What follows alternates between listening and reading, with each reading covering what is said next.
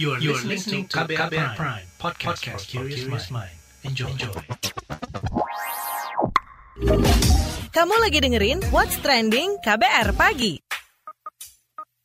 Halo selamat pagi Indonesia, selamat pagi saudara Saya Reski Mesanto kembali hadir di KBR Pagi edisi Selasa 29 Desember 2020 Kita sudah di penghujung tahun 2020 Tapi buat Anda yang masih harus beraktivitas pagi hari ini Jangan khawatir Karena saya temani Anda pagi hari ini dengan informasi dan juga pembahasan yang sedang hangat diperbincangkan di masyarakat Dan untuk Anda yang pagi hari ini masih harus beraktivitas di luar rumah, jangan lupa untuk selalu menerapkan protokol kesehatan.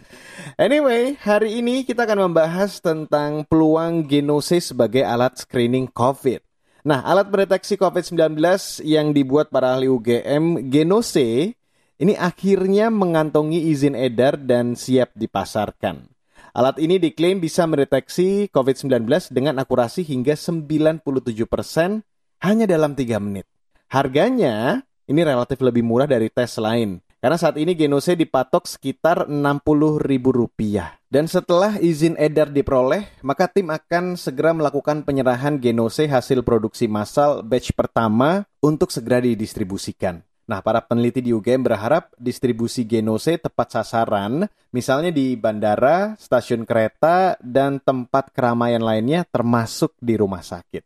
Banyak juga yang berharap tes ini mempermudah masyarakat yang membutuhkan hasil negatif COVID sebagai syarat bepergian. Apakah ini efektif? Kita akan bahas hari ini. Tapi sebelum kita bahas lebih lanjut, saya ajak Anda untuk mendengarkan komentar dari netizen plus 62 soal ini.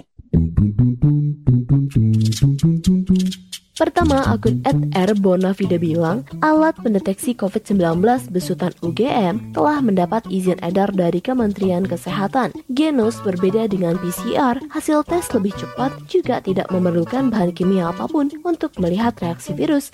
Akun @meru Reski bilang, yuk Genos bisa yuk. Lanjut akun @wp bergerak bilang, tes virus corona dengan Genos buatan UGM super murah. Akun @asri Halida bilang, Genos tuh bukan barang yang tiba-tiba ada BTW, itu hasil penelitian bertahun-tahun. Bedanya yang sekarang dikhususkan untuk mendeteksi COVID. Akun @amiranti bilang, keren. Ini ada alat uji deteksi COVID-19 Genos buatan Indonesia. Berbiaya ujinya murah dan dengan hasil cepat. So, tidak perlu lagi import dari luar toh Pak Jokowi. SDM kita sangat mumpuni kok. Kalau akun @versa Omri bilang, mending UGM bikin perusahaan startup daripada tergantung pada pemerintah. Saya yakin 100% alat Genos ini akan mangkrak. Sedangkan akun @dapupa bilang, Haduh, alat kesehatan nasional ini membahayakan importir alat kesehatan internasional. Hilang deh VV-nya yang gede-gede itu. Akun @handy56872483 bilang bisa bangkrut tuh importir. Hidup Indonesia, merdeka. Akun @iko Furkon Mas bilang karya anak bangsa nggak pakai utang. Akun @bintang Akbar 90 bilang penemuan genos adalah terobosan baru dalam penanganan COVID-19 karena selain hasilnya akurat, keluar dengan cepat, metodenya tidak sakit. Yang terakhir akun @arlan Dilan Jono bilang namanya lucu Genos. Mantap. Semoga makin mudah pengetesan COVID-19, semakin mudah menangani wabah ini. Itu dia komentar dari netizen plus 62 soal genose. Menurut Anda bagaimana? What's Trending KBR Pagi. KBR Pagi, siaran pagi radio paling update. Saya Reski Mesanto kembali menemani Anda pagi hari ini di tanggal 29 Desember 2020. Jadi dikeluarkannya izin edar genose ini dianggap sebagai salah satu alternatif agar roda perekonomian kembali bergerak. Kepala Staf Presiden Muldoko mengatakan, pemanfaatan bisa dimulai dari sekolah, airport, perkantoran, dan lokasi wisata. Ia berharap ada koordinasi yang baik antara Kementerian Perindustrian dan kementerian terkait akan pemanfaatan genose ini. Di sisi lain, Menteri Perindustrian Bambang Brojonegoro mengatakan, kalau alat ini merupakan salah satu bentuk screening awal yang relatif aman, terjangkau bagi masyarakat, dan yang pasti akurasi yang tinggi. Nah, berikut penuturan Bambang Brojonegoro di kanal YouTube Kemenristek 28 Desember 2020 kemarin. Indonesia perlu punya pandirian di dalam melakukan testing dan monitoring tersebut, terutama untuk screening. Kalau untuk testing tidak ada lain kita melakukannya dengan PCR test yang merupakan gold standard ya. Tetapi untuk screening di sinilah dituntut kemampuan kita untuk melakukan inovasi, melahirkan alat yang nanti bisa melakukan screening dengan waktu yang cepat ya dan relatif nyaman dan juga mempunyai tingkat akurasi yang tinggi. Dan di situlah kita ingin inovasi yang diperkenalkan bisa mendukung baik upaya untuk menjaga protokol kesehatan sekaligus kita mendorong terjadinya pemulihan ekonomi. Dan ini juga akan membuat nanti pergerakan orang dalam jumlah besar, misalnya di bandara, terminal, stasiun, maupun pusat pertokoan, event-event besar, termasuk di kampus, di kantor. Mudah-mudahan ini bisa berjalan lebih lancar kalau sistem online ini juga sudah berjalan dengan baik. Jadi intinya alat ini bisa dianggap sebagai alat yang akurat, cepat, aman, terjangkau dengan teknologi dan desain lokal serta yang masih import adalah komponen elektroniknya. Manfaat dari inovasi Ginos tentunya yang pertama kita sangat apresiasi karena ini berbeda dengan kebanyakan rapid test atau alat screening lainnya dan ini adalah salah satu bukti hilirisasi inovasi alat kesehatan. Karena dia langsung menjawab apa yang menjadi kebutuhan saat ini. Kebutuhan saat ini adalah butuh screening dalam waktu cepat untuk bisa menghindarkan orang dari penularan virus COVID-19. Dan kita harapkan nanti ini juga bisa menghemat anggaran belanja. Ya. Dan juga kita harapkan ini juga menjadi salah satu simbol makin berkembangnya inovasi di masa depan di Indonesia. Sementara itu, tim peneliti Genose UGM Dian Kesuma Pramudia Nur Putra menjelaskan kerja teknis Genose. Kata dia ada 10 sensor utama yang akan mendeteksi respon tubuh yang berbeda tergantung pada pemeriksaan yang digunakan. Dari 10 sensor utama yang ada di dalam mesin kita akan menghasilkan respon sensor yang tingginya akan berbeda-beda dan kenaikannya berbeda-beda kadarnya juga berbeda tergantung pada jenis VOC yang dideteksi. Nah, pola-pola ini kemudian akan dianalisis oleh uh, machine learning kami, oleh AI kami, sehingga akan keluar prediksi negatif atau positif dengan prosentasenya, mulai dari 50% hingga 99%, dan juga di, akan disesuaikan berdasarkan kadar temperatur dan kelembapan pada saat itu. Nah, hasilnya pada saat kita melakukan profiling itu kita bisa mendapatkan pada saat dilatih mesin itu dia bisa mendapatkan sensitivitas dan akurasi sampai 97 persen.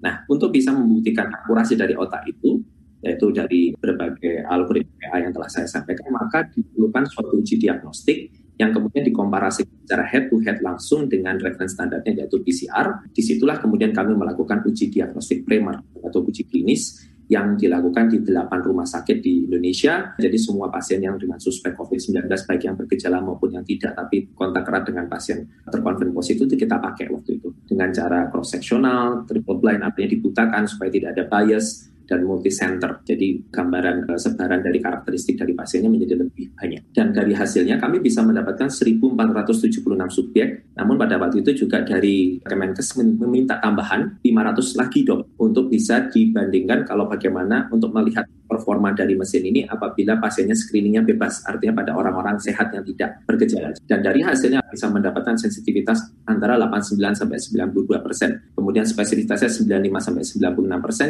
dengan rate peningkatan positivity likelihood ratio 20,32. Jadi dalam artian ini adalah apabila orang itu melakukan pemeriksaan COVID-19 tanpa genus, positivity rate-nya bisa mencapai 24 persen, tapi apabila genus bisa terdeteksi lebih tinggi lagi itu sampai 87 persen. Dan ini bisa dipakai 150 ribu kali, namun tidak perlu diturun mesin seperti mobil begitu, tapi cukup untuk diperiksa saja dan dikalibrasi beberapa komponennya. Namun tim kami akan secara berkala melakukan pemeriksaan setiap diambil 5.000, 15.000, dan 50.000. Kita masih memprioritaskan permintaan dalam negeri dulu karena memang kapasitas kita masih terbatas. Untuk saat ini kita sudah ada 100 unit dan itu sudah ludes, ada 100 unit berikutnya dan mohon doanya insya Allah dengan bantuan support dari beberapa instansi dan filantropi itu nanti bisa pada akhir Januari atau 5.000 pada pertengahan Februari. Itu tadi Dian Kesuma Pramudia Nur Putra, dia itu adalah tim peneliti genose dari UGM. Dan habis break, saya mau ajak Anda untuk berbincang dengan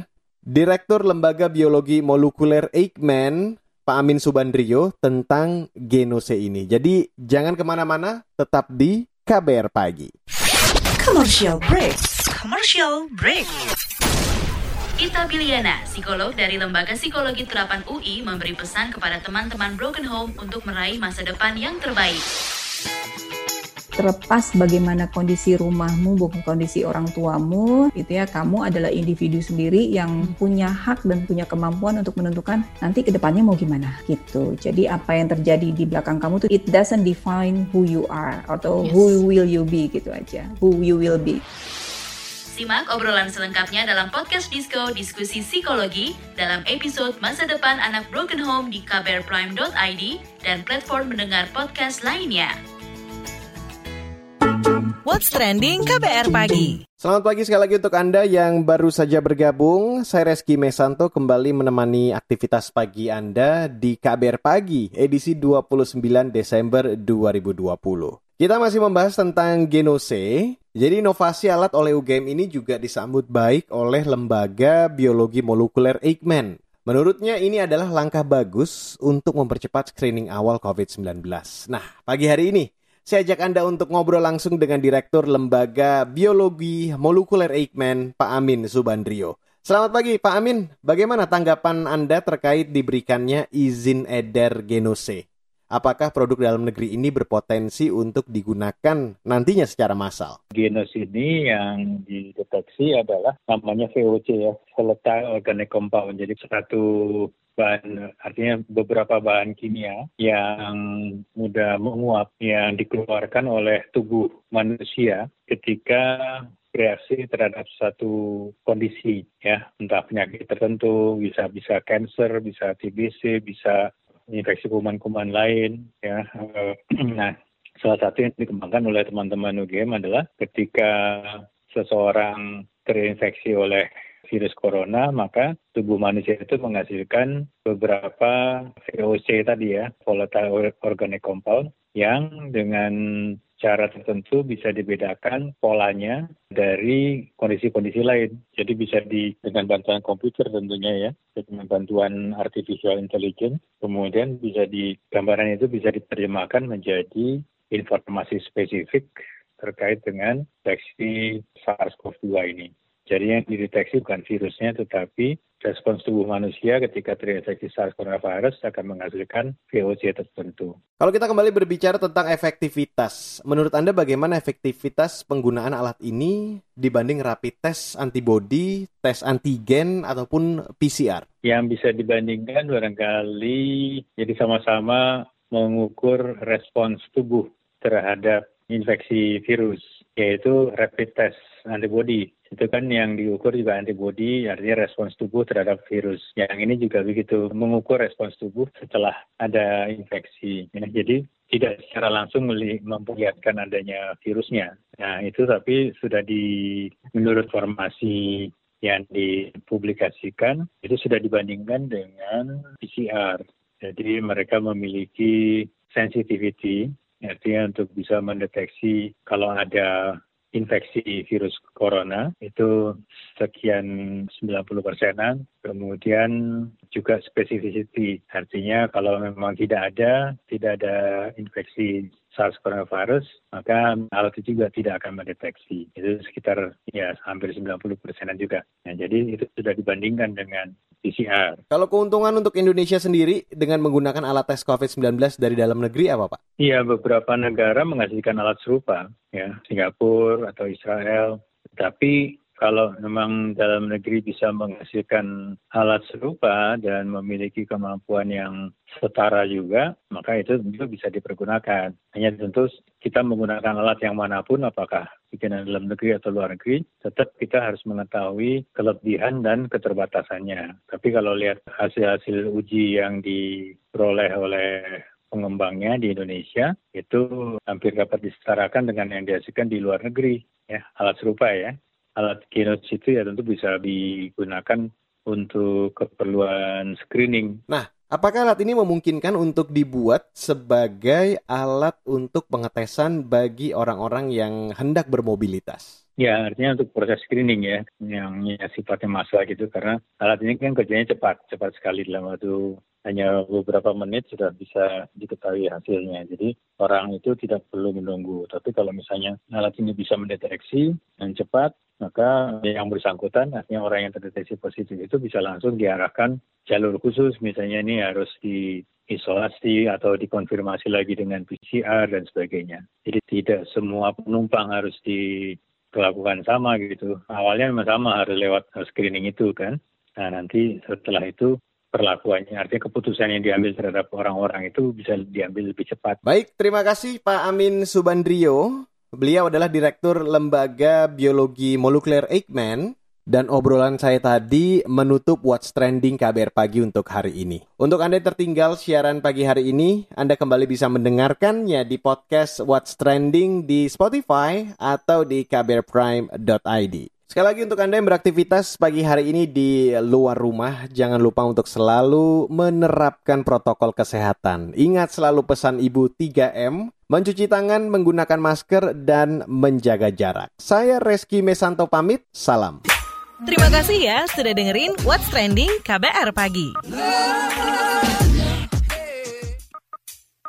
KBR Prime, cara asik mendengar berita. KBR Prime, podcast for curious mind.